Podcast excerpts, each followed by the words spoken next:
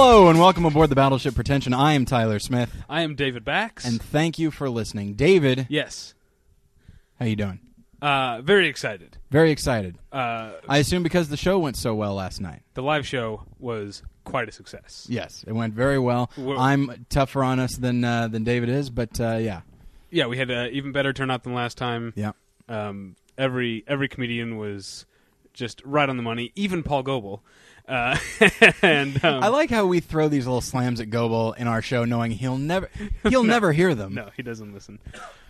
Um, and we're already we're so uh, so excited. We're already planning on September fourth. September 4th is the date for our next at. one. It's it's we have to email meltdown, work it out come Yeah. Monday. Uh, by the time you're hearing this, but uh, that's the date. So mark your calendars early, September fourth, Battleship Pretension live round three.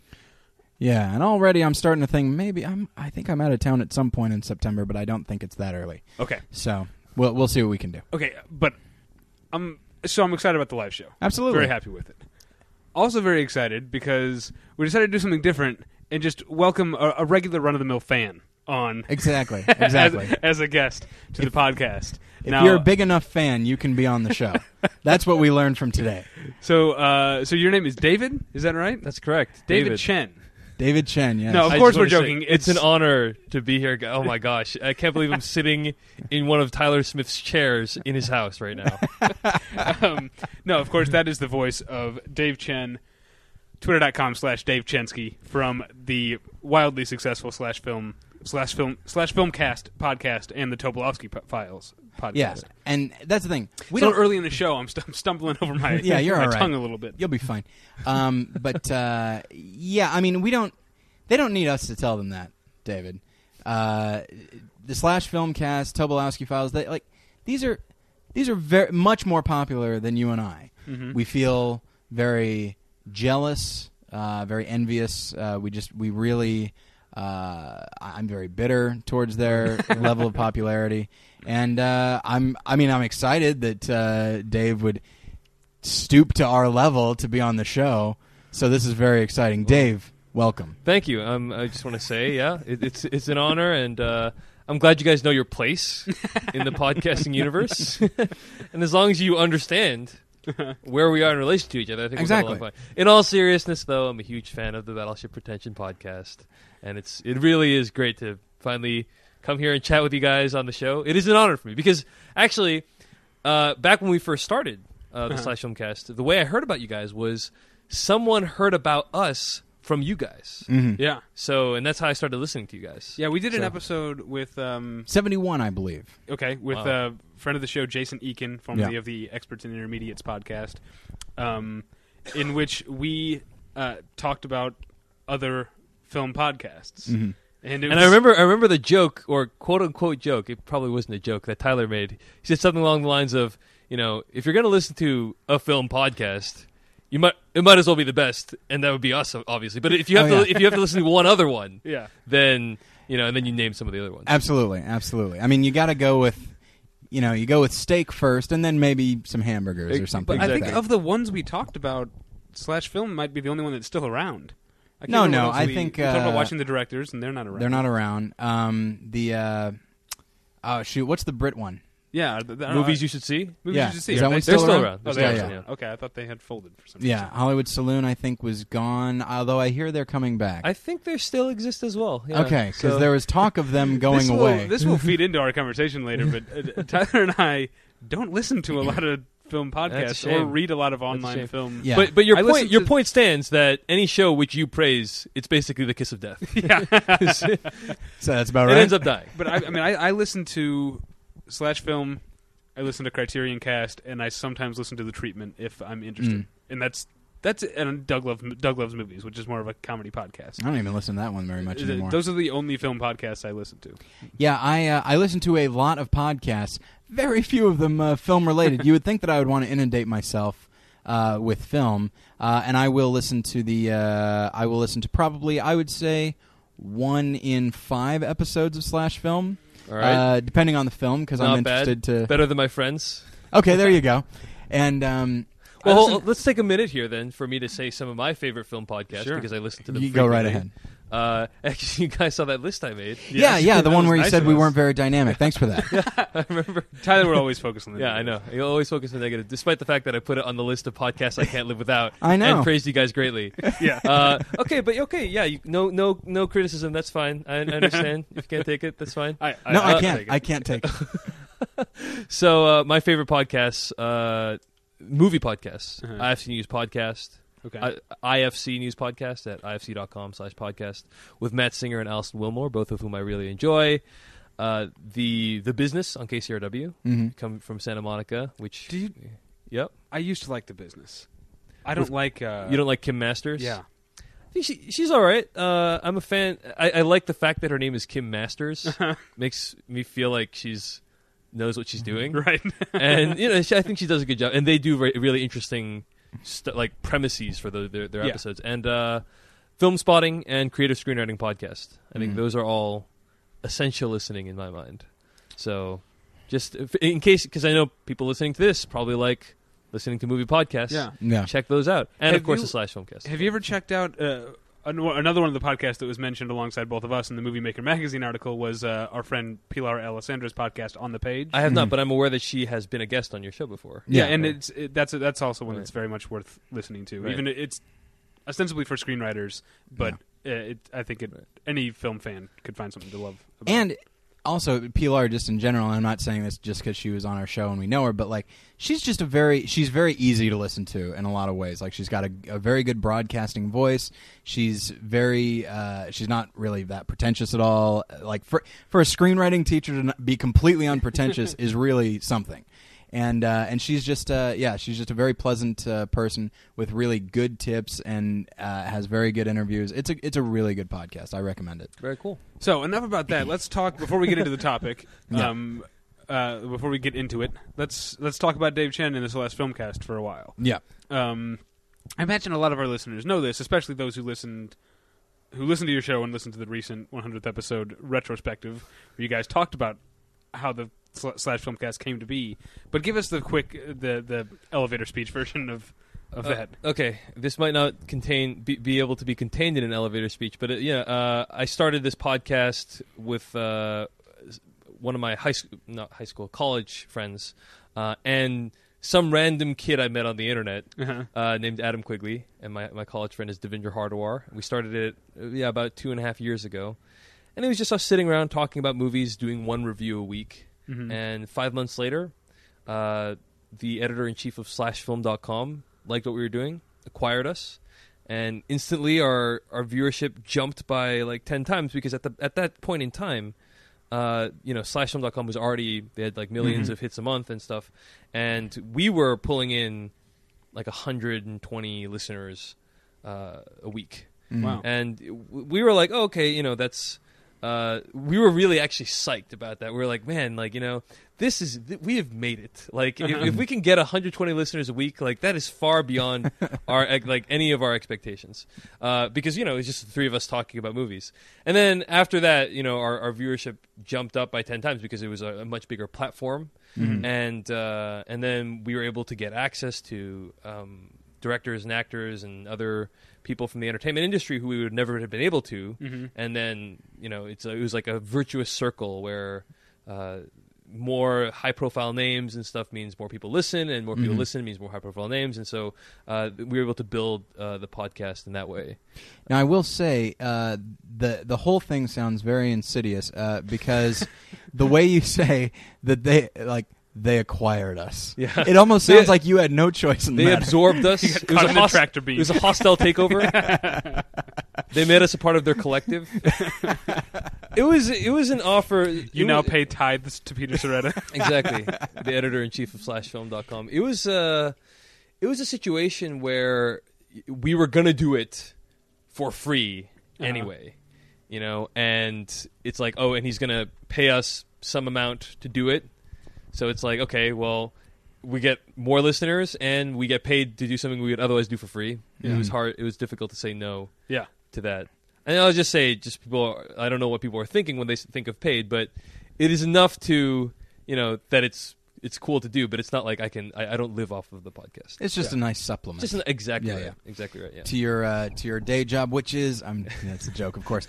Um, But, but uh, but let's talk. Um, I want to talk about sort of you as a film fan. How did you? Uh, uh, how did you come to be such a film fan? Were, were you? Was it a college thing? Were you, did I you grow guess- up watching movies? I guess I was kind of a latchkey kid. Oh, you know, okay. if it, and Yeah. for those of you who aren't familiar with uh, what that uh, phrase means, it's just basically like my parents. Uh, I'm I'm a Asian immigrant, and uh, my parents uh, owned a Chinese restaurant when they're growing up. And I don't Hmm. know if any of you know what the restaurant business is like, Hmm. but it's very difficult. Yeah. And uh, it takes long hours and stuff. And I'm obviously very grateful for all the sacrifices they made. Um, but that means that you know I spent a lot of time watching television and movies when I was a kid, and uh, I always liked how you know movies could make you feel a certain way or think a certain way or at least provoke your thought in a certain way. And I always liked to discuss movies. I always had this urge to, to talk about like, oh, what'd you think of the movie? Because whenever I'm with people like friends and I bring up the topic of movies, it's always Mhm. like, you know, uh, even today when we were having breakfast, it was Mhm. like because we we all ate together uh, this this morning with uh, Peter Sciretta.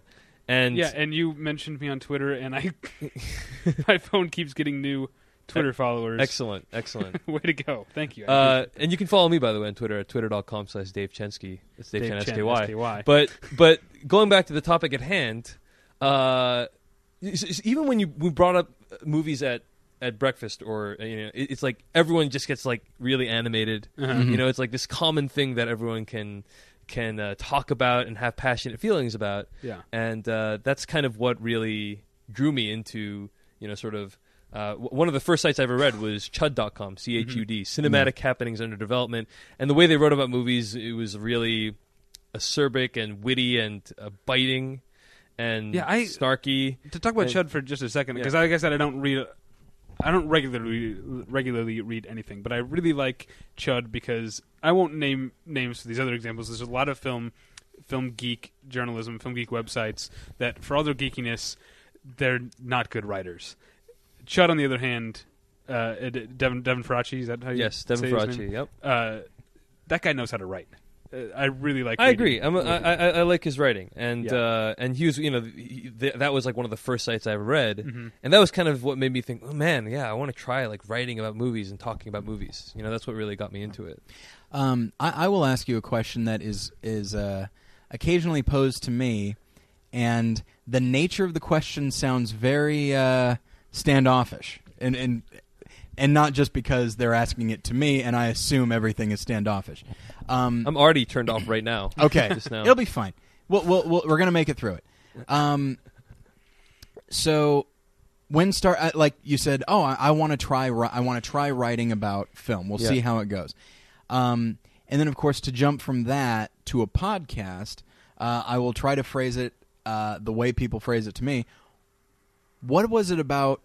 What What did you think you would be bringing to the table? Like why Why did you think that your opinion uh, deserved to be out there? People ask me that more than like enough that I'm starting to think like, geez, maybe it shouldn't. It's Well, uh, I think w- well, there's no- We're there's- almost, we're start, almost getting into the topic. yeah, I guess Maybe we should of. delay that But- because I actually have a response to that as But well. there's Okay. there's no like right answer to that question because Right. either you're super smart or you shouldn't be doing it. You know, No. so No. my my answer So- to that is that the uh, the internet is is is mostly a democracy, and it's not up to you to decide. Anyone can put their voice out there. It's up to the internet to decide if it's worth listening to. Right. Yeah. You know, that's we've talked about all the you know the, a lot of podcasts don't last very long because they don't No.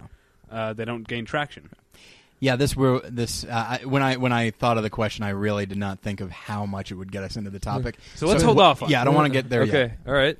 But So we'll we'll should- revisit it. okay. Yeah, so should I not answer the question? Don't answer it yet. Stick a- we'll, stick we'll a get pin there. in that. Yeah, absolutely. Yeah. Table it. Yeah. yes. Um, Um, I want to. Uh, I guess I want to talk about the Tobolowsky files too, because Yes. I, I'm sure, I'm sure a lot of our listeners listen to slash film. I'm, I hope a lot of them are listening to the Tobolowsky files, which is Mhm. top five favorite podcasts for me. Uh, David, what is that, and how did it come about? all right. Short version of story or long version? What do you think? Whichever one's more interesting. Um, what if neither of them are interesting? somewhere, No, somewhere in the middle. okay. No. Uh. So All right, yeah, uh, I, I told the story yesterday. It was, it was pretty good. So let's Okay. just, let's give it a shot. Okay, the listeners can decide if this is. inter- I'll tell from your faces whether or not you're still with me by the Oh end. man, here we go. Okay, so essentially, uh, Stephen Tobolowsky is an actor who has appeared in over 200 television shows and films. Uh, he has played icon- one, some of the iconic characters of all time. Uh, well, the most iconic character that he's played is probably the character of Ned Ryerson from Groundhog Day, starring Bill Murray. Uh, he immortalized the phrase watch out for that first step. It's a doozy. And sorry, I cannot do justice to it. Sure. You know, Bing, belly button whistle, that type of thing. Uh-huh. If you know that movie, he was more recently. He's in Sa- he was Sammy Jenkins in Memento. Yep. Um, remember Sammy Jenkins? He was the guy that could never remember, and uh, in in that movie. And he's also on TV in Glee right now, playing the character of Sandy Ryerson, and he will be in the upcoming season of Californication. So he's he's like he's always working. He was uh, Commissioner Hugo Jarry from Deadwood. Correct. well. Yeah. Correct. In which you got to see uh, an absolutely insane uh, impression of a bird. Uh, exactly. Which you can I find that on. YouTube, I believe. Oh, nice. So, so his name is Stephen Tobolowsky. If you don't know him by name, you know his face. Oh, and yeah. You almost definitely see something he's been in. yeah. Um, there was a movie. A movie came out a few years ago called Stephen Tobolowsky's Birthday Party, Mhm. and there's a trailer for Stephen Tobolowsky's Birthday Party online right now. I'd encourage you guys to go check it out. Oh, yeah. Um, you go on YouTube and Google it or whatever, and it's basically Stephen going up to a bunch of random people and saying, "Do you know who Stephen Tobolowsky is?" Mhm. And everyone's like, you know, there's this whole montage of people saying, "Nope, nope, nope, nope," and then he's like, you know, if you were to guess who he is, would you guess? And you know, there's like you know, a banker, politician, a porn star, whatever. and uh, I was like, yeah, that's such a clever trailer because I knew who he was at the time. Yeah. Uh, so I was like, that's very clever. And years, I never saw the movie. It did the film festival circuit. It never was in theaters or anything. Right. Years later, someone mentioned it in one of our live chat rooms. We record our show, the Slash Filmcast Live, and I was like, "Yeah, I should go check that movie out."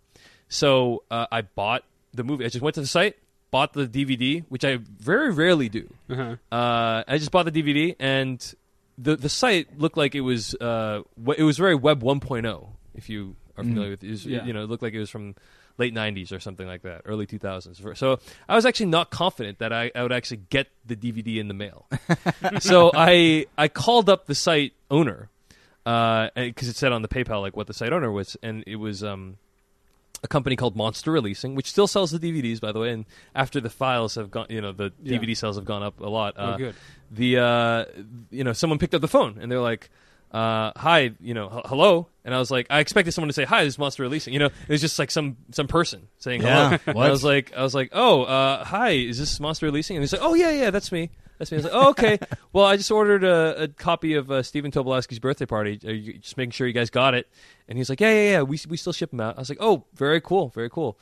So uh, you know, all right, well, thanks. Uh, and then I was about to hang up the phone. Before I did that, I said, "Hey, by the way, you know, just out of habit, because whenever I talk to a customer service representative, I'm always like, "Hey, what's your name?" And just in case I need to call him again, I can say I had a conversation with so and so about this, and he's like, "Oh, my name's Robert." And I was like, "Are you Robert Brinkman?" And Robert Brinkman, by the way, for those of you who don't know, is a, a very uh, good cinematographer who Uh-huh. also directed Stephen Tobolowsky's birthday party Hmm. and is Ah. good friends with Steven. And I was like, Robert Brinkman? And he's like, yeah, that's me. And I was like, oh, you directed the movie? And he said, yes. And I said, oh, and we, I was like, you know, explained who I was. I, at that point, the Slash Filmcast was already started. Mhm. And uh, he said, well, you know, I bet Steven would love to come on your show and talk about the movie. And we're like, oh, that'd be amazing. So he came on our show. He was great. Appeared on the Slash Filmcast a few more times.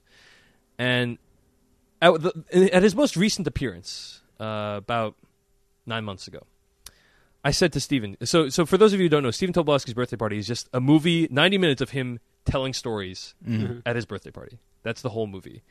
But the stories are really good. They're really well told. They're profound. They're moving.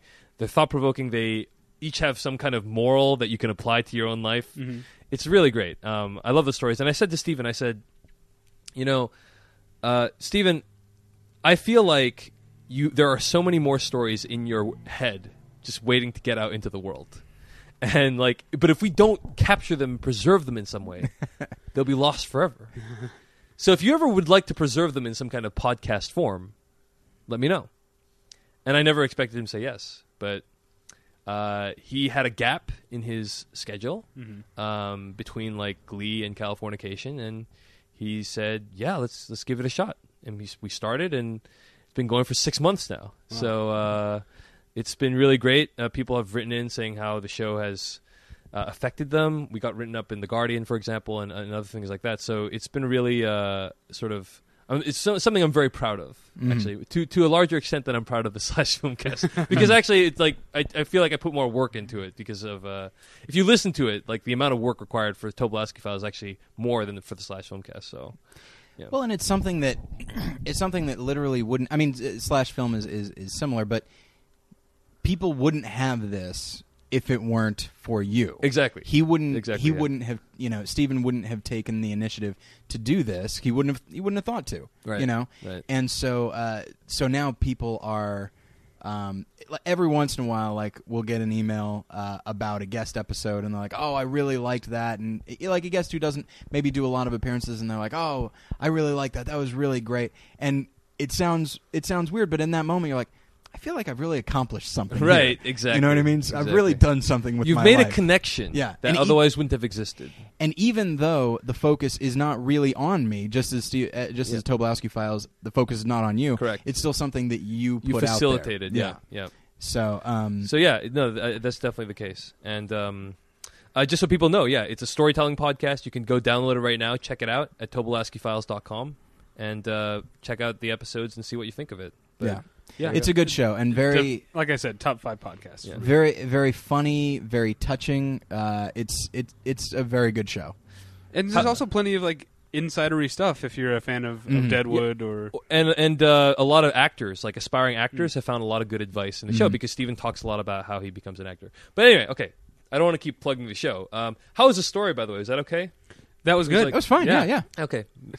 I could have shaved maybe a minute off it, but I th- I'm, I'm, I'm pleased with it. Well, no, those uh, like stories like that are interesting because we we've had frequent uh, uh, mo- incidents where, ju- like, I'll find somebody, I'll find somebody on Facebook. For example, Nathan Baesel, found him on Facebook. star of uh, Star of Behind, Behind the, the Mask, Mask. The Rise of Leslie Vernon. Yeah, and uh, and so I found him, friended him, he accepted it, and I thought like, you know what, what the hell? And so I sent him a thing Right. saying, "Hey, you want to do this?" And I've sent out I've sent it out to plenty of people who've not who've either not responded um, or nobody ever s- emails and says I'm not interested, but the, most people just don't. I have had people email me Really? and say they're not interested, and it's actually yeah, most of the people just don't respond. yeah, But- and I'm not sure which one I would rather have. yeah, yeah, yeah. I, I would much. I- you know, I got my first uh, one of those saying like I'm not interested in appearing on your show, and I was actually, you know, I actually just prefer no response to. Yeah. this.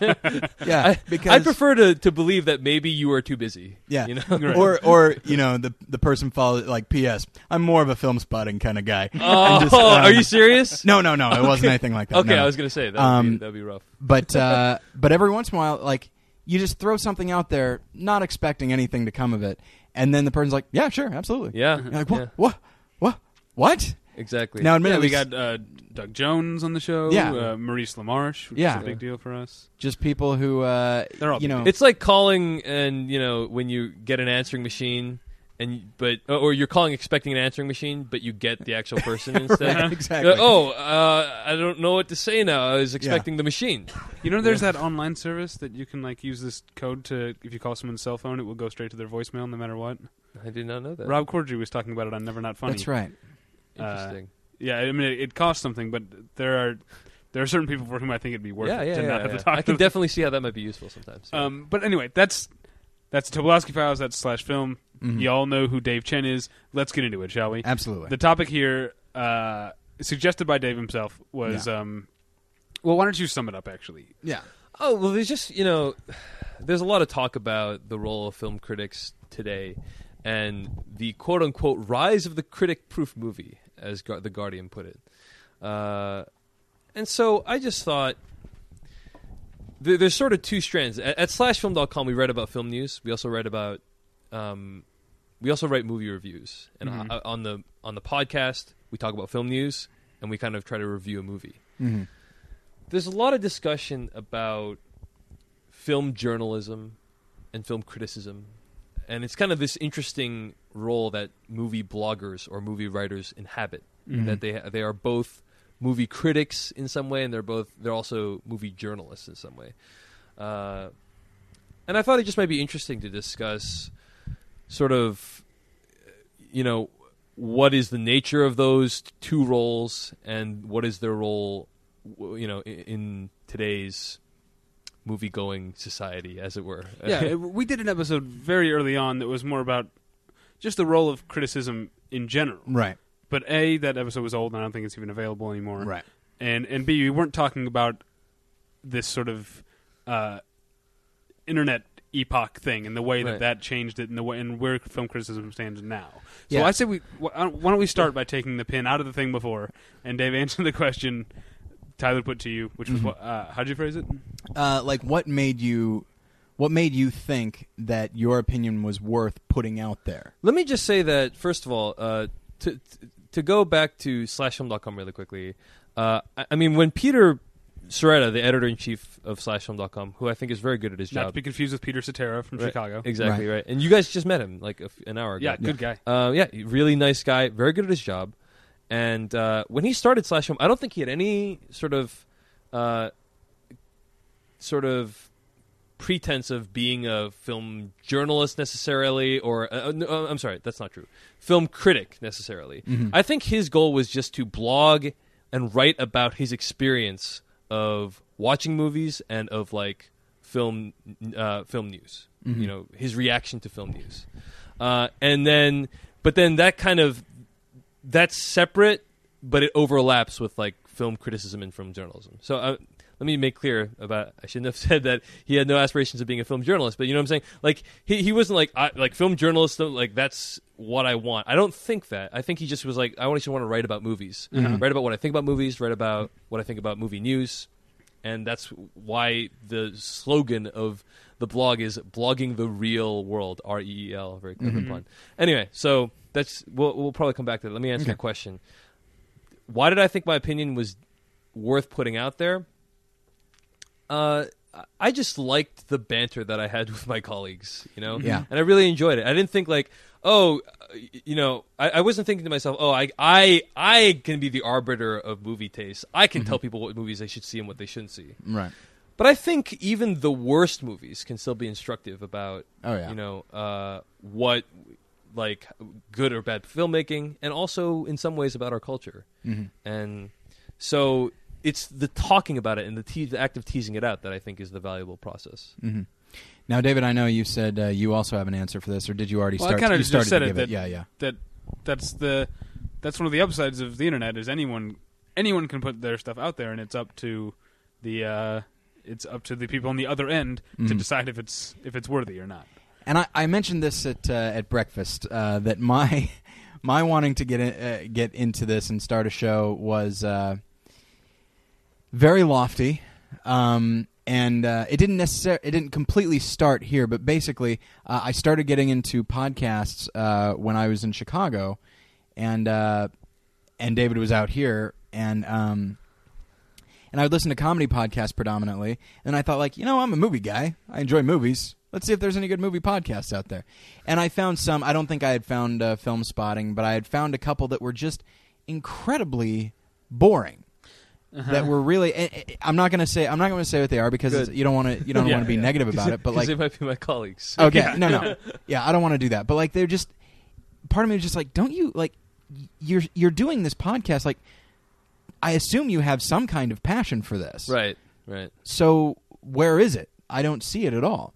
So that was the first thing. But then also, I would listen to I Love Movies with Doug Benson, which is a very funny and entertaining podcast. which is now known as Doug, Love, Doug Loves Movies. No, yes, it's known as Doug Loves Movies now, and uh, and I remember thinking like this is really funny, but they're not talking a lot about movies. Like movies is kind of the springboard for whatever funny thing they're going to wind up saying, and that's fine. But part of me is like, I can tell all these people have strong opinions about film and could probably express them intelligently, but they're so focused on being funny, and it's a comedy show, so it's it's listed as comedy, so I'm fine with that. But I was like man, if we got these people talking about film, if if we brought like these people's charisma and energy and passion to these informative but yet uh, boring podcasts, then you'd really have something.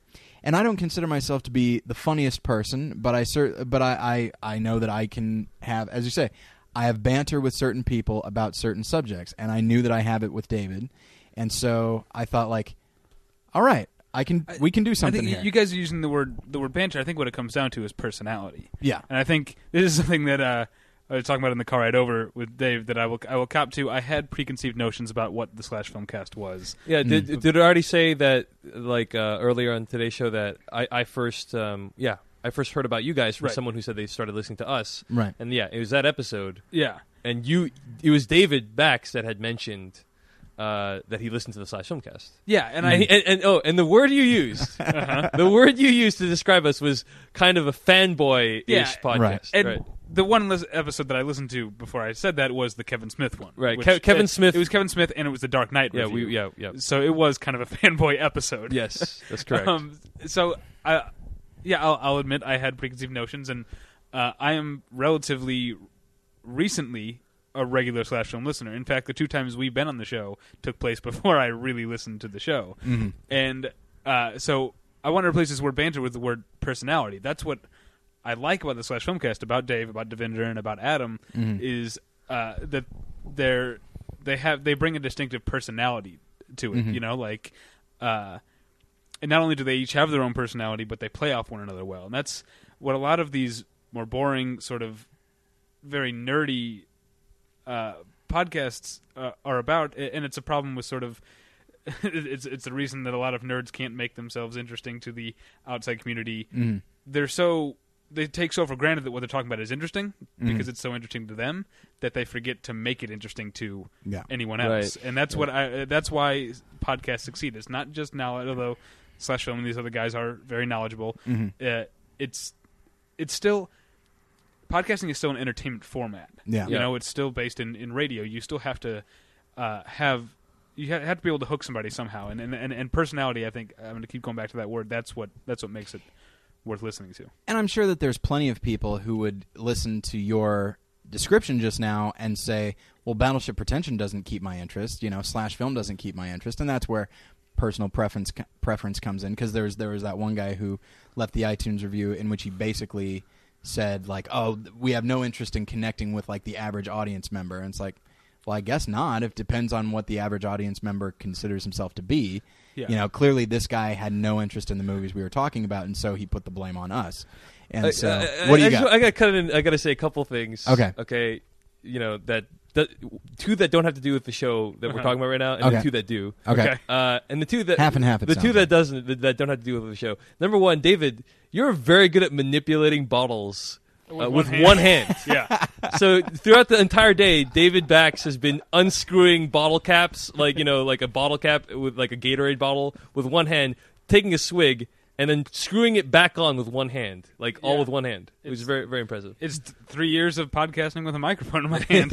I have to set the microphone down, use both hands, and even then, it's not a guarantee that I'll get that I'm gonna Yeah. fix it. Uh, second of all, you know, I think you guys. I'll be honest with you guys. I think you guys take the iTunes reviews a little too seriously, and, and not just this time. I- okay, okay, go ahead. I, Respond. I think he does. okay. Uh, it, it- I like you know, that, it I really- like that we get reviews. He actually reads them. yeah, I, I I read them, but at the same time, like they don't like that one that I mentioned. It doesn't bother me. okay, okay. You know, because it one- sounds like it bothers you. it it doesn't bother me in a way.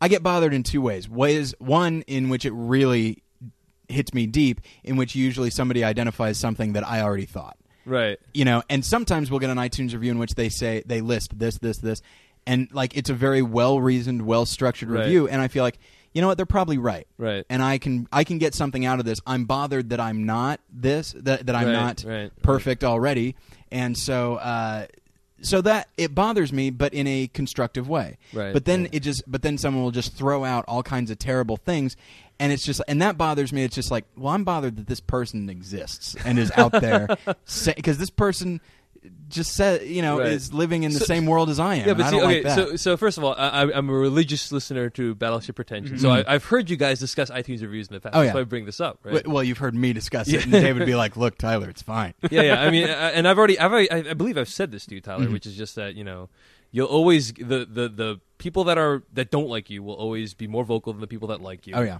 and uh, a lot of people they just do this drive by critiquing where they'll be like, Yeah. "Y- "You suck," and then they're gone. You know, there's no active dialog Mhm. with like th- that. It's not like are they really trying to improve you, or are they really just trying to tear you down? You know, and if they're trying to tear you down, then no point in even paying attention to them. Well, I'll, you know? I'll, I'll reveal a little something about my own neuroses here. All right. Um, and why not?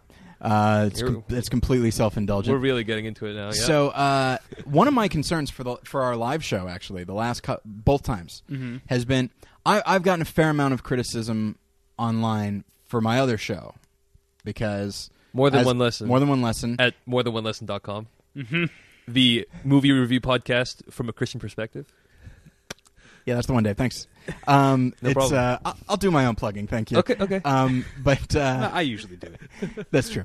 Um, but uh, you know, and because it is a Christian show, I will occasionally say something that people don't like. That's shocking. Yeah, I know, and um, and that's you know, it's fine. I hear you know, I listen to podcasts. I have listened to podcasts where people say stuff that I don't like, and uh, it should be noted, I stopped listening.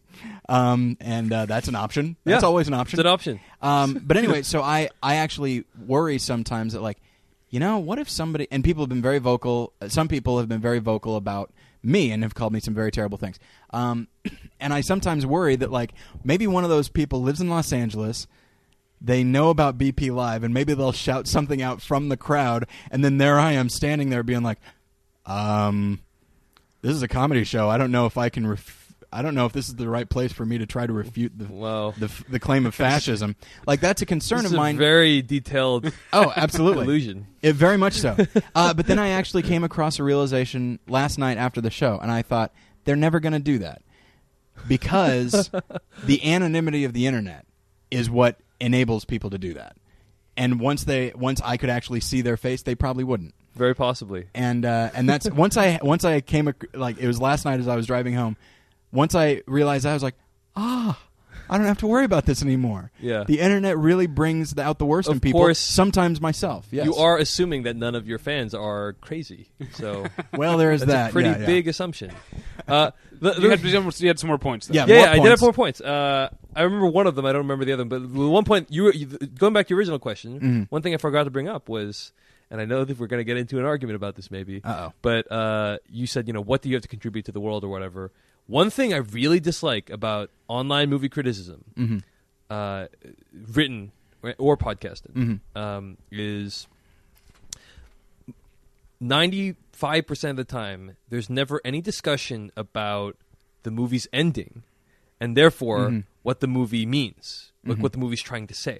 Yeah. Because a lot of times it's, it's tied together. Like if you don't know what how the movie ends, you don't know what it's what it's trying to say about the topic. Mhm. Uh, not that every movie has to try to say something, but yeah. Yeah. And so that was something that really annoys me because you know how many times have you seen a movie and you're like, oh, okay, that I like like that movie a lot, but I don't really know what that ending meant. Like No Country for Old Men, for example. Mhm. You know, and you're like, oh, maybe uh, you know, I I wish there would be a place where I could discuss what the ending of that movie was, like, Right. or, or read about what the, but no one wants to do it because they're all afraid of spoilers. Right. Right. And it's something. The spoiler thing.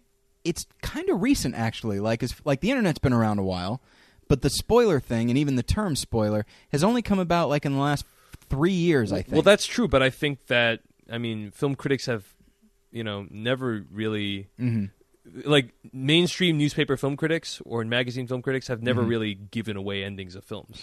Yeah, right? and even before the internet age. And I was I was talking to a friend of mine. I had written a very lengthy blog for my other podcast, More Than One Lesson, av- available at morethanonelesson.com. See, I can do it too, Dave. nice. Movie talk Um, for the discerning Christian. That's the one. Yeah. Uh, you even got my, my log line there. That's well done. also available um, on iTunes. Uh, it sure is. Uh, 22 iTunes reviews right now. Um, but uh, all of them favorable. Woo! Um, which means I'm doing well, right? Uh, so the. Uh, that means only your friends are listening. exactly. No question about it. Um, come on now, David. Friends of friends as well. Um, but the. Well, that, was, I- that went on for a while. Yeah. Yeah. Uh, so much so I'm not completely sure Yeah, I remember what my oh right. Um, but yeah, in, in my other in my other show, uh, I wrote a blog uh, about being a film critic, and it was very lengthy because I think I had stuff to get off my chest. Um, and a friend of mine actually chimed in and he said, "You know, there is a difference between a reviewer and a critic." A reviewer will just try and give you the general idea of what the film is and whether or not you should see it. A critic, their job is to go deeper and really talk about what the film is and analyze it. And yeah, to do that, you need to talk about all of it because the way the film ends, that's what the film is about. Right. It, it- for the same reason that like Slumdog Millionaire, everyone talks about how depressing it is, and I'm like, yeah, I guess so. It's got a pretty happy ending though. I mean, a lot of bad things happen. Don't Yeah, get me yeah, wrong, yeah. and it's not a complete. It's a kind of a bittersweet ending Yeah. for a couple of reasons. But like, I think of it as an uplifting film Right. and a and a positive film. But you know, and that's the note that it ends on. And so people are like that movie's so depressing. That's it's it's just so depressing. It's like yeah, but it's not only depressing, Right, right. Yeah, if you cut out the last fifteen minutes, it's it's very very sad. Yeah. But there is that last fifteen minutes there, and so so yeah, I feel like if you're if you're going to really delve into what a film is about, you do need to talk about the ending, and that is one of the things like. I, people know how I, I tend to, I, I'm averse to throwing out the word spoilers, but I really should because if if David and I are going to talk about a movie, I do want to talk about how it ends. Yeah, Yeah. but we and we make it clear that we're not a review podcast, Right, right. Right. Uh, and and you guys do reviews, but then you do the I- last segment. Yeah, the last segment of our reviews, we always, you know, cordon it off with a, a verbal spoiler warning, Mhm. and then it's like after this point, we can talk about the ending however much you want. and that's Mhm. when your your your review segment goes from review to criticism. Mhm. I don't see. Here's the thing: you bring that up, and uh, to me, it's like okay, yes, like uh, I, I I understand in concept what you're saying, the difference Mhm. between film reviews and film critics, like Yeah. or film reviewers, film criticism, Which is not Uh, really a concept of mine. A friend of mine put it out Sure, there, and I'm sure. kind of getting around to it. and it's like okay, I, I, I can buy on some level that uh, an essay about you know, uh, whatever imagery of like phallic imagery in Mr. Mr. Uh, Mr. Smith Goes to Washington or whatever. that like you read in some film textbook. That that's like okay, I can understand. That's qualitatively different. Did you read The- my senior thesis? yeah, actually, I was gonna say good job. Oh, man. um, uh, that's qualitatively different Mhm. than you know something you read in the New York Times, uh, the A.O. Scott's review of Shutter Island that you Right. read in the New York Times on Sunday. I, understand, I can understand that there's a difference between those two, but I think like the vast majority of film writing that we read, you Mhm. know, that most everyday people read, No. I, I don't I don't see a particular need to distinguish between film critic like criticism and film reviews. I, I just feel like it's a very you know liquid fluid sort of line between those two. And yeah, so I, just I I'm just say somewhere between you two. I I, Yeah. I I don't know that it's completely fluid. I- Yeah. I, Mhm. think there. I think uh, it, a lot of times it just comes down to word count. You know, if you've got, i- i- if you're, if, but if it's just word, that's the thing. If it's just word count, it's totally a meaningless uh, distinction in my uh, opinion. no, you know? I, I guess let's say word count is often a signifier. Ah, I got you. You know, like if if Yeah. if it's gonna be if it's under a thousand words, it's probably just uh, a review telling you sort of whether or not like summing it up, telling you whether or not you should see it. But if you're reading like, you know, if you look at like uh, the Chicago Reader, which is the sort of uh, Yeah. the LA Weekly, or I don't know what the Boston version is, but just the, the free sort of independent uh, weekly newspaper, um, they have capsule reviews every week, and then every week there's one or two movies that get. It's usually like three thousand plus words on one or two movies, Mhm. and those uh, will often spoil the ending, you know, uh, and and the, and they don't really put warnings or anything, and it's clear that those are the criticism pieces Right. of the Mhm. week, Right. and and the capsules are reviews. Mhm. Right. Yeah. I, I mean, that's. I can see why that distinction is valid. I just generally don't make the distinction myself. I just think you know, movie discussion podcast. I, I'd say is probably the best way for us to talk about like our, our podcast. That way, Yeah. Yeah. covers everything. You Yeah. know? Yeah. You know what I mean? But uh, but yeah. So that's that's one thing I thought I could Mhm. contribute because I'd always be so frustrated. Like, oh, I just saw this movie and the ending was so enigmatic. And I, I want. St- I, I don't even care if I agree with it. I just need to hear someone's opinion Mhm. about that ending. Like that Yeah. way, I can like make sense of my own opinion on it. Yeah. And it, very difficult to find. Very difficult to find. You know, it's interesting, and in this actually, I mean, we we've we haven't really touched on the topic that much, but that that attitude that you that you have is it's an interesting one because you don't find it very often. That like, uh, because I, I, David and I often talk about how people tend to be hostile towards uh, film criticism. I would say art criticism in general, but film critics are kind of the most uh, prevalent.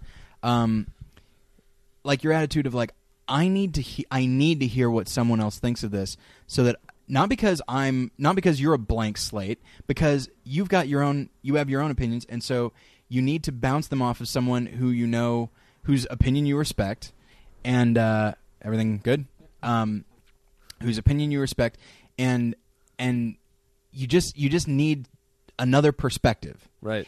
And some people, I mean, I've I've I was reading uh, A.O. Scott's review of uh, Sex in the City 2, Yep. and I was looking Which was scathing, by the way. very much so. Yeah. And and that's the thing. He's scathing as a fan of the series. He liked the series. Yeah.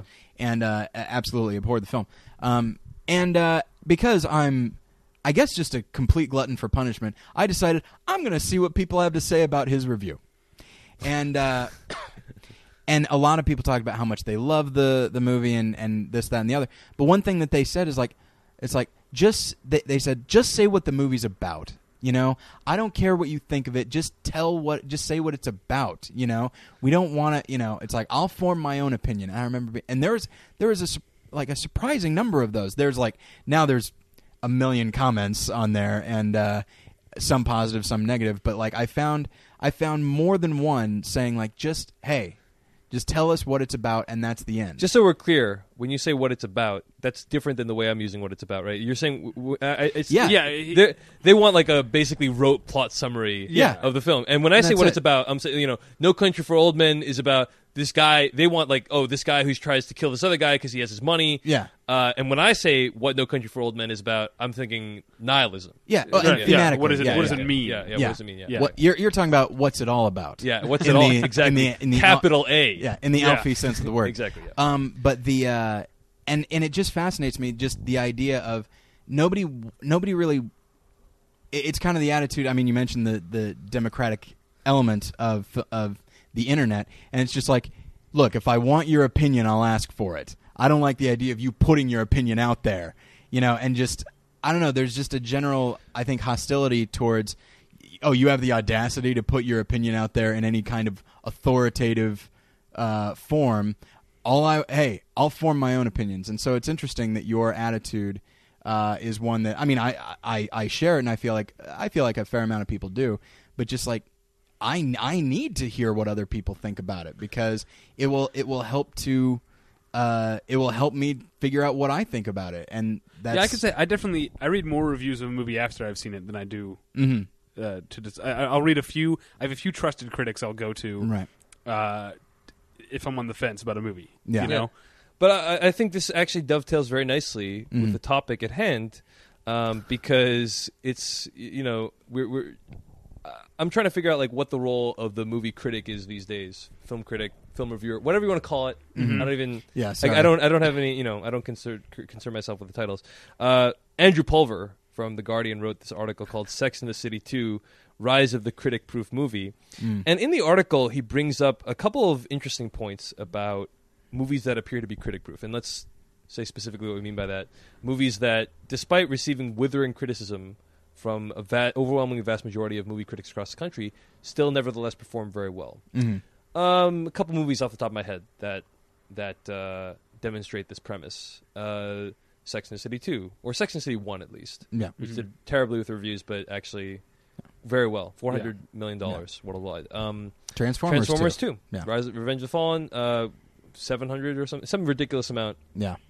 Um, and you know movies like The Da Vinci Code, GI Joe, et cetera, et cetera. Um, Lara Croft, Tomb Raider. Andrew Pulver brings up, and uh, the uh, Mr. Pulver observes that there are certain things that make these movies these movies have in common, Mhm. which is that uh, they're usually based on a pre-existing property, so Mhm. there's already a built-in fan base. Right. And so it's like that these movies, it's very difficult for critics to sink a movie. Uh, Right. But it is it is actually beneficial. It, it is conceivable that a movie could benefit from critical buzz, but Mhm. less conceivable that a movie could be sunk by Yeah. movie critics. And go ahead. And that used to be the case, right? I mean, like in the 40s or 50s, like Yeah, oh, uh, yes. you really wanted a great critical review, and if you got one, it could really raise a movie up. Or I think back then it really could Exactly. uh, sink a film. Well, I have uh, two responses. One very brief, and then one that's my major a major chip on my shoulder. Okay. About critic-proof movies. A, I wonder. I'd like to get your guys' opinion. Do you think there's a bubble on this kind of thing? Do you think eventually, after so many critic-proof movies that are actually really bad, they make a huge opening weekend, but they're not good? Uh, do you think eventually the public's going to catch on? You don't, you don't think no, so? Dave? no I, I'm shaking my head. No, I mean, I think I don't know. Here's the thing: is I don't know if it will be like a vast awakening. And for the record, uh, this is this is for for listeners now. Uh, the three of us sitting here talking about the public. Uh, it, it could it could sound very condescending, by the way, and uh, I apologize if it sounds that way. That said, um, it's. I, I don't think there's going to be a, a vast like everyone saying like, "Hey, you know what?" I don't think it's going to be anything like that. However, how well are movies doing this summer? Like so far. I mean, movies like Sex and the City 2, it's still doing in Shrek uh, Forever After or whatever. Final Um, chapter. What's it the called? yeah. Shrek the- Forever After, Okay, yeah. Um, the Reckoning. Um, the Electric Boogaloo. and then of course, with a vengeance. but uh, Shrekker.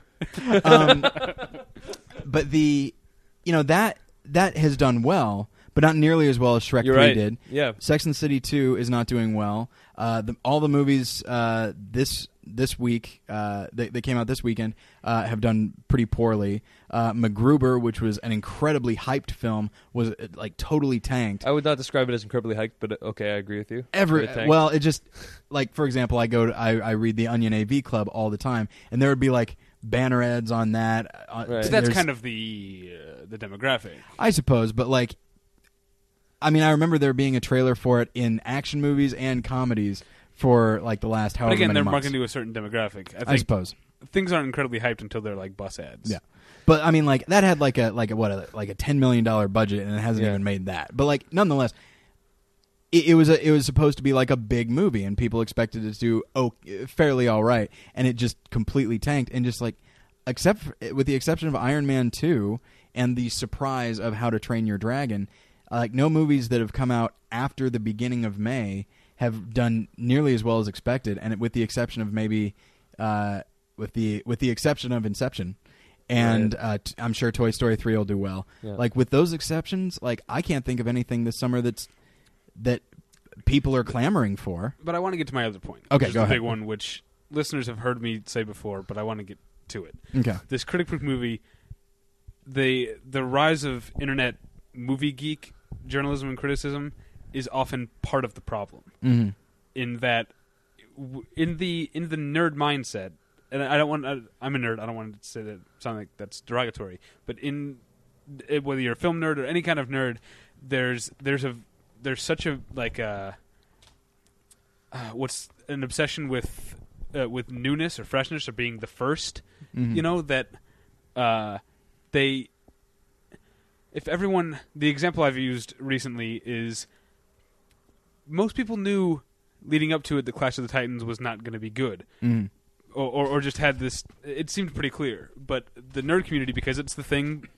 that's aimed at them uh, because they want to be first they all went and saw it opening weekend. Even if they came home bashing it it it doesn't matter. The nerd obsession with being the first and being and and not being uh, behind the loop on anything ever is is is part of the problem. Uh, the the uh, a movie studio if they make a, this genre property, they know the the nerd the nerd fan base is is built in, even if they're gonna hate it. hmm That's I don't think I don't think the the nerds will ever become a, a, a powerful uh, wield any real power against Hollywood, uh, unless they change their ways, uh, which is just don't go if if you you don't have to see everything. But that's that that's my main problem with the the online movie geek uh, world is just so being so afraid. Okay, macho guys get accused of like pissing contests or being competitive or whatever. Male nerds are just as bad, just in a different way, and the their currency is knowledge and knowing and being up to date. hmm And so even if all signs point to a movie being movie being terrible, the the the nerd community is going to go see it opening weekend because they feel they have to, and Hollywood knows that, and that's why they don't care if Spider-Man Three is terrible. Well, let me ask you this actually. Um, I'm sorry, Dave. Were you about to say something? Uh, well, no, go you go ahead. Okay. Yeah. I think this is where this But is I, where I, like, I really want your response to that because I've said that a million times in this Yeah. podcast, and I'd like Tyler's probably sick of it, so I'd like your response at some point. And I actually, uh, what I'm about to say, I just thought of. Okay. Uh, for all the times that you've said this, um, you know, I, I- and I think that's where, like, the internet film nerd community. I think this is where you kind of get into this gray area because they feel like, oh, this movie's going to be terrible, and I don't want to give it money. However, I do have a blog or a podcast or whatever, and I feel like I should go see it. And, you know, because that's what a critic does. They see everything no matter what. Mm-hmm. And part of me is like, yeah, but they're paid to see it and they don't have to pay to see it. Right. And that's the difference. But at the same time, like if you want if you do run a site and you do put stuff out there on a regular basis and you need to generate content, you know, you may feel like you're obligated to see everything, even though it's terrible.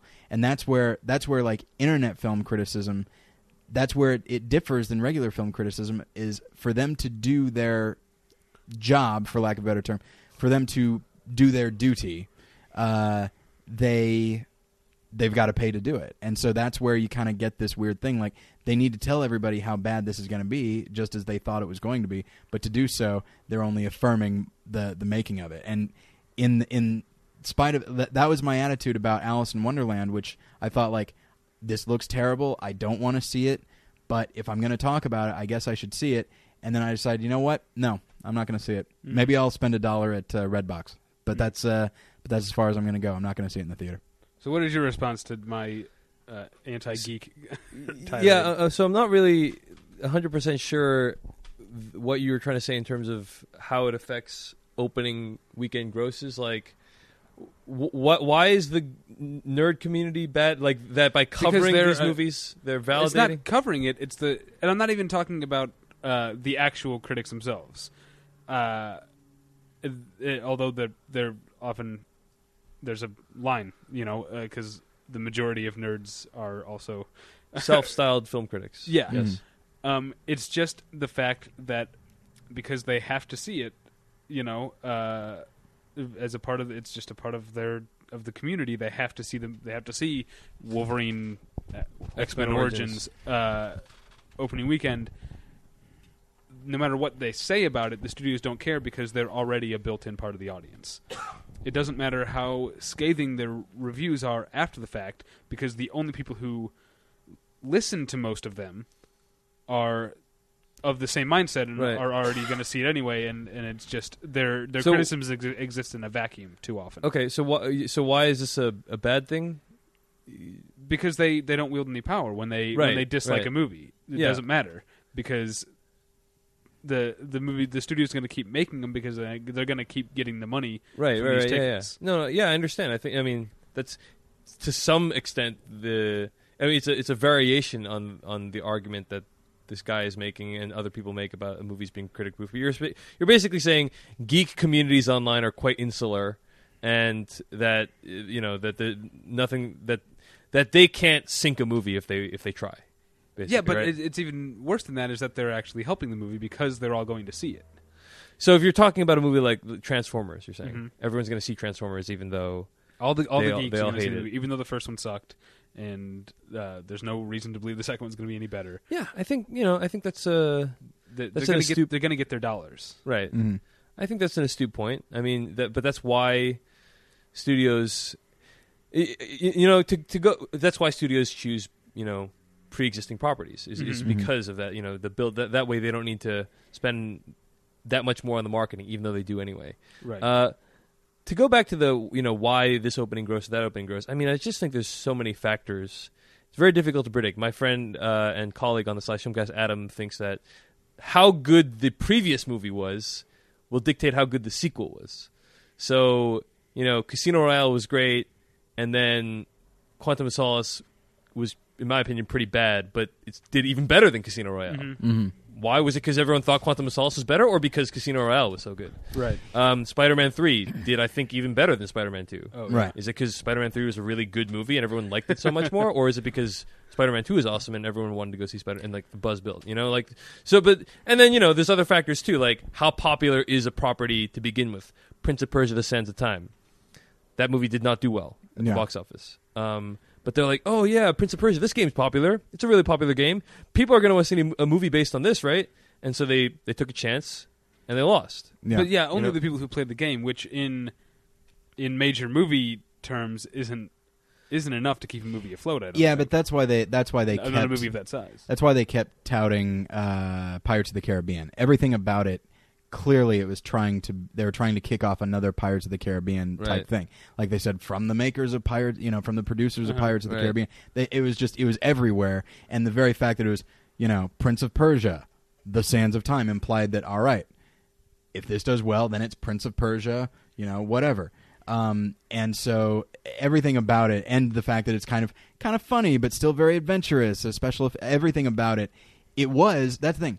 Prince of Persia is a pre-existing property. Pirates of the Caribbean is as well, and they were trying to get those like try to. It's like between these two audiences, w- I think we can do it, you know. And I think what they failed to realize is that Jake Gyllenhaal, while he's a, a fine actor, uh, he's no Johnny Depp, and uh, and that ca- and you, you only run across like a No, Jack Sparrow I think every it's once also in a while. I think it's just the level of familiarity is not the same. I mean, I'm I know a lot of nerd people, but I don't really like Prince of Persia was so not Right. anywhere near the top of my mind. Like yeah. Yeah. it, I think of Game Boy when I think of Prince of Persia. Right, right. That's how Yeah. long ago I actually cared about But. I, I guess what I'm trying to say, like, what, I guess the the viewpoint that I'm converging on is just that there's so many things that will feed into how well a movie does. If it Mhm. if it's really sunny outside uh-huh. uh, in the in the Northeast, Mhm. you know, that weekend, the movie will do poorer because people will be outside playing instead of going to see a movie. You know, like there's just so many factors. It's it's like really difficult to tell what affects. Uh, why why did fewer women see Sex and the City two than Sex and the City one? Uh, because everyone liked Sex and the City one, but the Sex and the City two did, uh, two did much poorer. Like, why is that? People have a lot of speculation. Maybe it's because the weather was good. Maybe that's part. You, you don't know. There's so many factors. So I guess what I want to like, what I personally try to focus on is like, what good can if if we can't like sync a film, you know, if people talking, if our discussion of movies can't sync a film, like, what good can we do? You know, Uh, I think we can. Uh, and, and- oh, I do think there's good we can do. I'm not. I'm not Yeah, saying yeah. there's nothing. I'm saying you know, let's think about what good this whole enterprise can accomplish. But one you of know? the things that I think we can do, and I think has been an, on my part an almost subconscious mission statement in Mhm. all of Battleship Pretension, is hoping that young budding film geeks are listening mhm. and that we can help help them not only decide what movie to see this weekend, uh, but just uh, help them in learning how to think about movies Mhm. and and maybe foster a younger generation. Uh, make make sure that people caring about quality in movies isn't dying with the rise of the critic proof critic proof film. right. Mhm.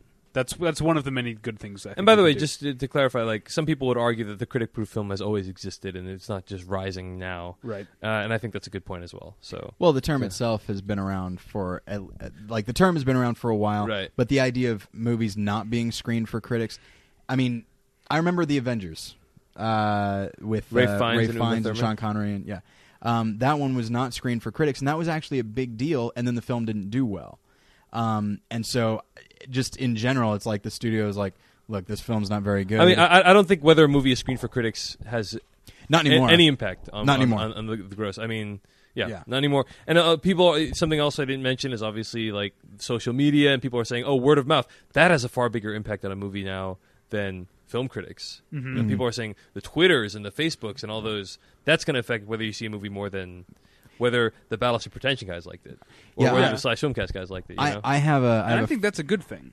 no, the th- absolutely. Uh, I, I I like what social media has done. I like that. Um, uh, but y- but you can see why people might th- not think that that's a good thing. Like, yeah, if like the- there are movie's there, not good. are some people, and I, uh, I I sympathize and maybe even agree with some of them that that think that you know film critics should be the arbiter of taste. That people should be like, you know, um, th- some people do know more about movies Mhm. than other people, and should be able to you know say like this movie is bad and have people not buy tickets to that movie. Yeah, I mean, people can make up their own minds, but yeah, they should be treated with respect. But I want to bring, I guess, uh, I'm just trying to think. I'm trying to remember because I know you keep track of this stuff better than I do, uh, Dave. Um, Avatar's opening weekend was certainly not bad, but was it? How was it? Con- how was it compared to the projections? Because I feel like it opened not as great as it was expected, and then it built over the months. I- i- Is, that am I misremembering that?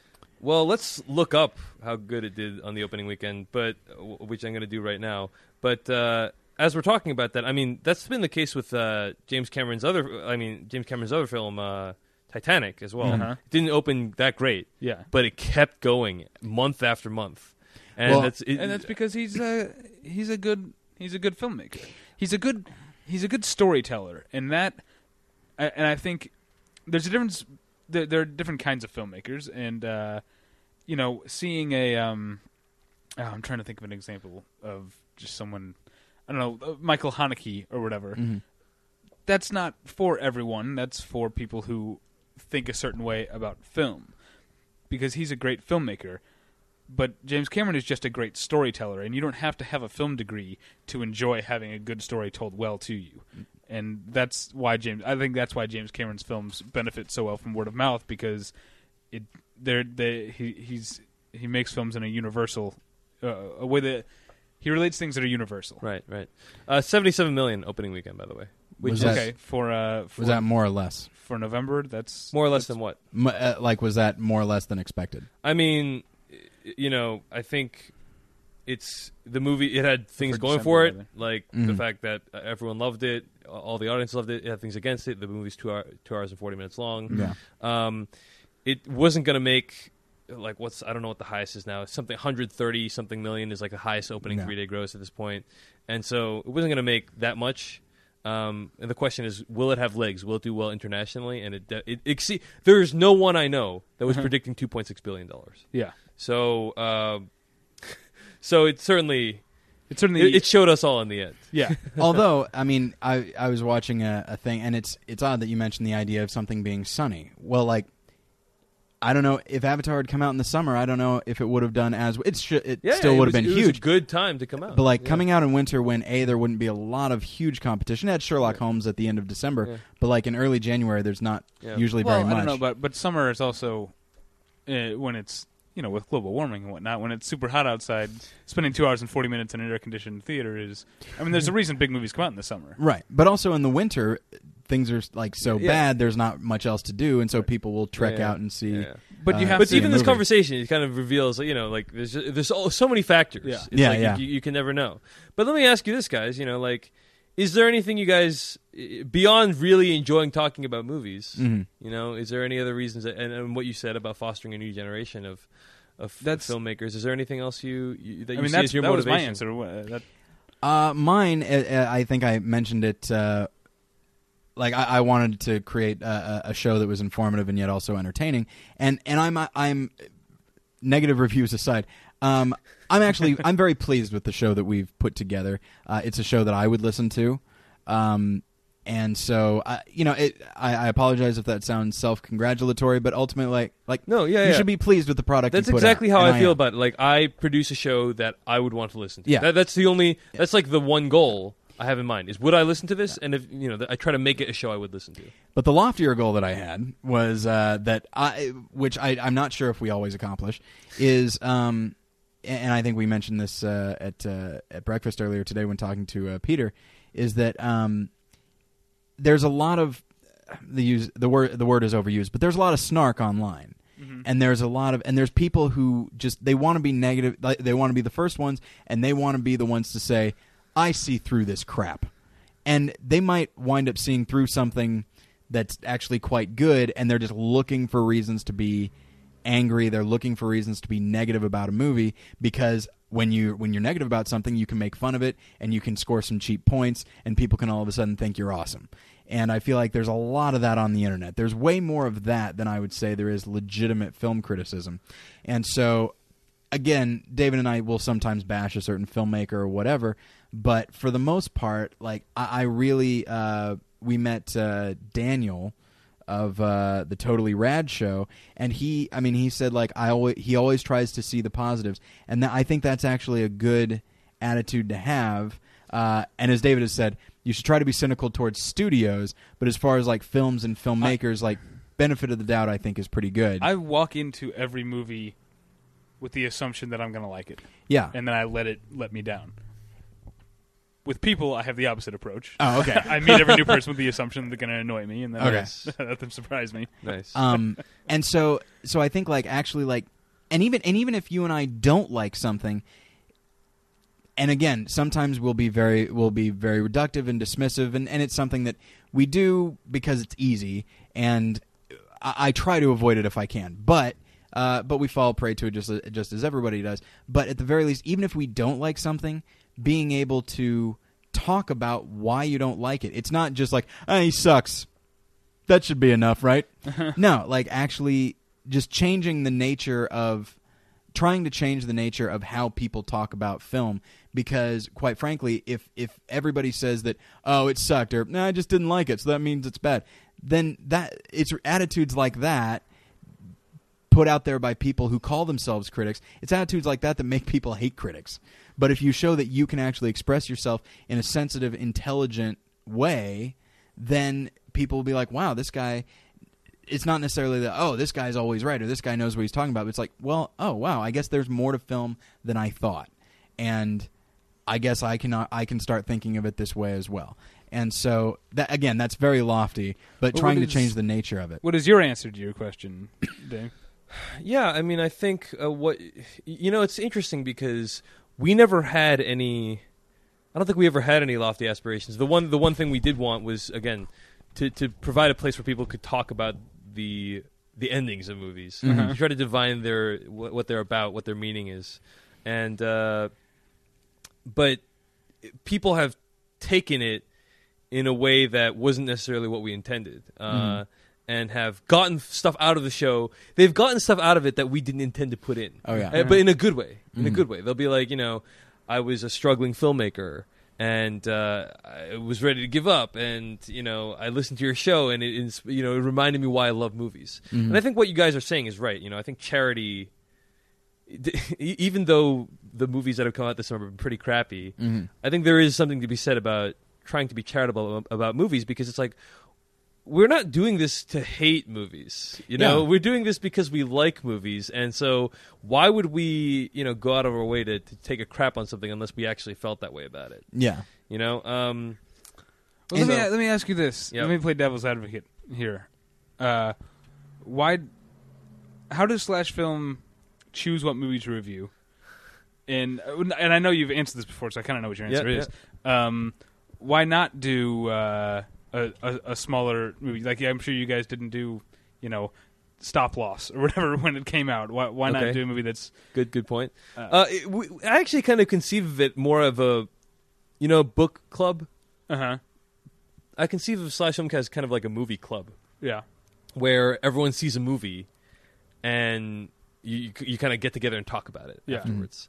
That's why we actually, you know, uh, film spotting, for example, they broadcast a show on Fridays. We broadcast our show on Mondays after everyone's had a after chance. everyone's had a chance to see it. So it's like that, a water cooler kind of thing exactly, exactly. Um, so when we choose a movie, we choose a movie that people are likely to have seen, especially Mm. because we're going to talk about the ending of it. yeah. Yeah. And it's no point it, to pick a movie that's only playing on four theaters in the United States. Yeah, Does that was it- the other point that I, like you guys didn't do Precious because Precious only opened in four cities. Right. Uh, its actually, first we weekend. did do Precious. Oh, but you didn't do it opening weekend. Exactly. Okay. That's, exactly. We did it when people actually had the chance to That's see right. it. You did do Precious. And yep, go ahead. Well, and it's it's interesting. I actually for my other show, More Than One Lesson, available at morethanonelesson.com, also on iTunes. It's uh, it. I got an email from a guy. He, he was very nice about it, but he actually. Uh, I recently did an episode on Iron Man, the first Iron Man, and he was like, "Why are you doing that? Like, it's Iron Man. Everybody has seen Iron Man. I thought you were trying to get word out about." Fi- like good films that Christians haven't seen. Iron Man is the one that they have seen. It's like that's and, I, and my response was basically, and he was he wasn't mean about it, but uh, and my response was basically, yes, that's true, but frankly, the principles of film criticism can be applied to anything. And why why review a movie? Because I a couple weeks before that I did the White Ribbon, and so it's like okay, well I tried to find the, a nice balance, but at the same time, Christians aren't going to see the White Ribbon. and they'll see Iron Man, and if you actually if you give them Right. a different take on it, all of a again, all of a sudden they'll, they'll be like, "Oh shoot, I guess there's more to this than I thought." And then they'll if you if you if you do it with stuff that they thought they already had figured out, then maybe they'll they'll start applying it to uh, maybe they'll start seeing lesser known films, and then maybe they'll start applying it to that as well. But like, you kind of have to. It's the same principle uh, when I uh, when I worked at a video store, and people would ask uh, like, "Oh, what do you recommend?"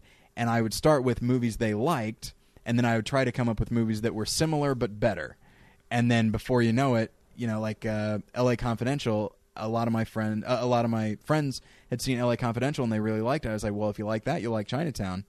And before you know it, they're seeing a movie made uh, several years before they were born that they never would have seen otherwise. Mhm. And so, starting with something that is familiar and showing that the hey, these principles can apply to the Wolfman just as easily as uh, you know something incredibly obscure. And so, I so I, I, I actually I like that you guys uh, not to imply David doesn't, but like I like that you guys pick a big movie and really Right.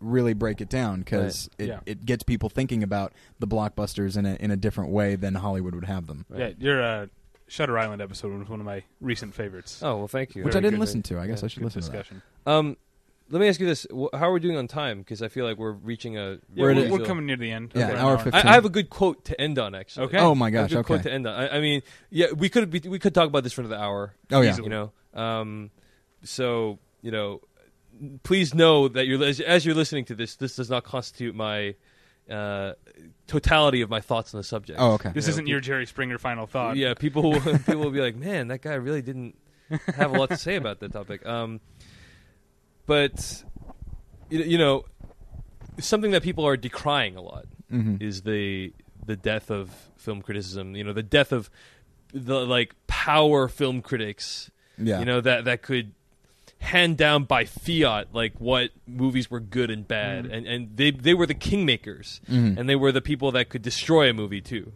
Uh, and we don't have that anymore because of people like us. Uh, and people think, "Oh, that's that's terrible." You know, like Mhm. that's a terrible way of our, our culture has lost something, has is dying, and this is another symptom of its death and Mm. its slow and long decline. A.O. Scott wrote a very nice wrote a very nice article in the, the New York Times called "Is There a Future for Arts Criticism?" He was responding to the fact that his At the Movies had been canceled. Right. Right. He had this is the the show that Siskel and Ebert hosted for decades, Yeah. and then uh, was replaced by the Bens, right? Yeah. And Couple of then guys. and then they brought in A.O. Scott and um, Michael Phillips. Michael Phillips, Yeah. right, to uh, to sort of take over. And it was they, good. They did It a was good job. really they did a good. good job. And so there was this, uh, you know, people were speculating, oh, you know, well, if they had taken over at first instead of the Bens, would the show still be in existence?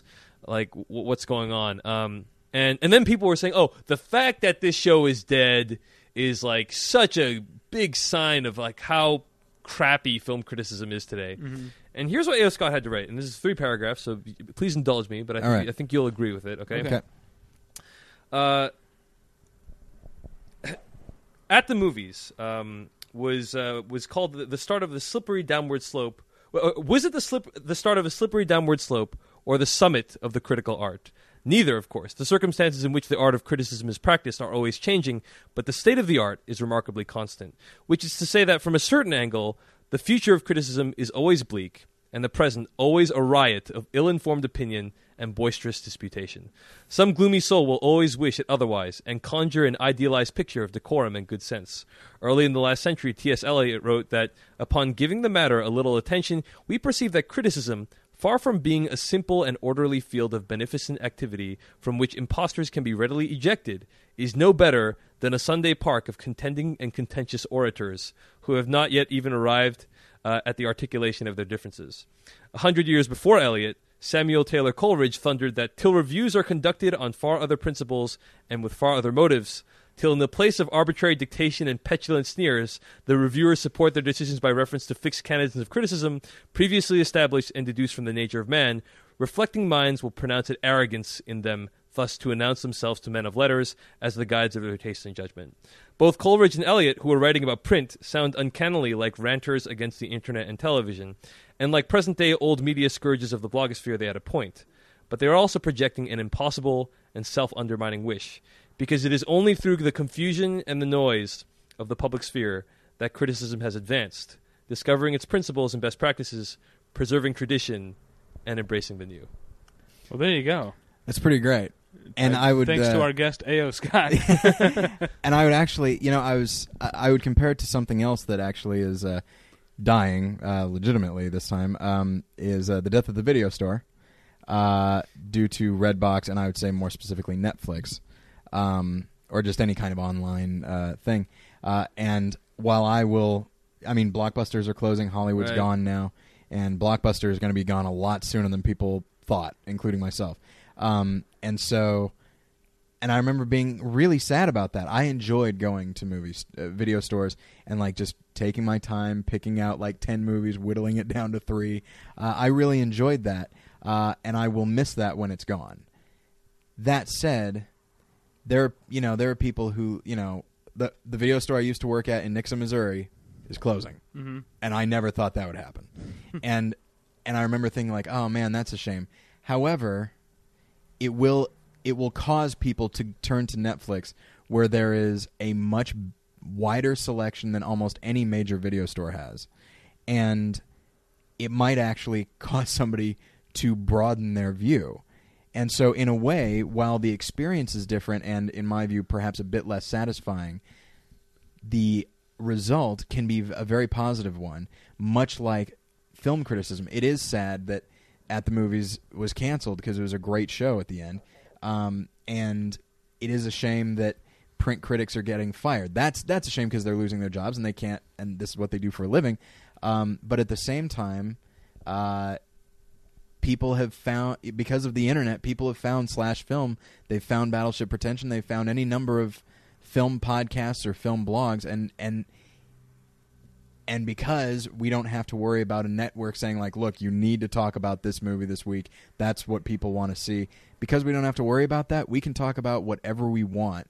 And in doing so we can again lofty we can change the way people maybe change the way some people think about movies and people or at least up- cause them to think about movies. or cause them to think Yeah. about it at all. Yeah. Yeah. And so that's it is sad that that it's changing because change can always be sad, but it's not entirely negative. Yeah, I- I- and I really like that essay because it's like back when at the movies came out, people were saying, "Whoa, this this is terrible!" Like thumbs for Yeah. movie, like you can, s- you know, that's that's awful. And then Yeah. now everyone's like, "Oh my god!" Like at the movies is gone. These Twitter, the internet, like you know, Yeah. and it's Uh-huh. like people are always going to be bitching. Sorry, to, you know, people are always going to be bitching about this type. type of You can say anything you want on this show. Yeah, it's Yeah. fine. People are always going to be bitching about how film criticism is never as good as it was Yeah. all we can do as whatever you want to call us Right. film reviewers film critics Mhm. film discussers Mhm. I, I, I prefer not to use any of these but No. uh, Prognosticators. People. prog- yeah I like to think of us as people. Exactly um,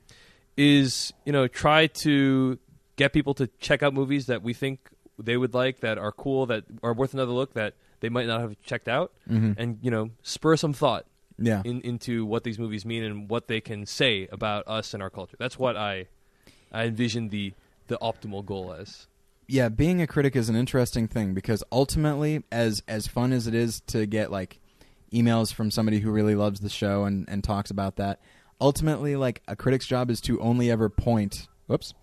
Forgot to silence that phone. Sorry, everybody. Uh, the critic's job is only is to only ever point at great directors and great films and be like, "Yes, I thank you for giving me that compliment on my show." But more important than this is you watching this film over here. right Yeah. Well, these are good points to end on. Uh, agreed As, as always, we've been Battleship Pretension. Uh, if you want to find us online, you can sort of look at you can go to battleshippretension.com or search in iTunes under Battleship Pretension. You can find uh, me twittering for the show at at twitter.com slash the pretension. You can find my other podcast previously on in iTunes by searching under previously on, uh, or you can email me at david at battleshippretension.com. You can find Tyler on Twitter uh, or you can email him at tyler at battleshippretension.com or on Twitter at twitter.com slash more lessons, which is the official, Twitter feed of his other podcast, More Than One Lesson, which is at more than one lesson.com or under iTunes, More Than One Lesson. And uh, to use your phrasing, Dave, where can people find you on the internet? You can find me at twitter.com slash Dave Chensky. That's Dave Chen S-K-Y. Uh, and at slashfilmcast.com and tobolowskyfiles.com. All right. Thanks for listening. Yeah, and thanks for being here, Dave. Thank you guys for having me. It's been an honor and a pleasure. All right. Agreed. And uh, we'll get you next time. Bye. Bye.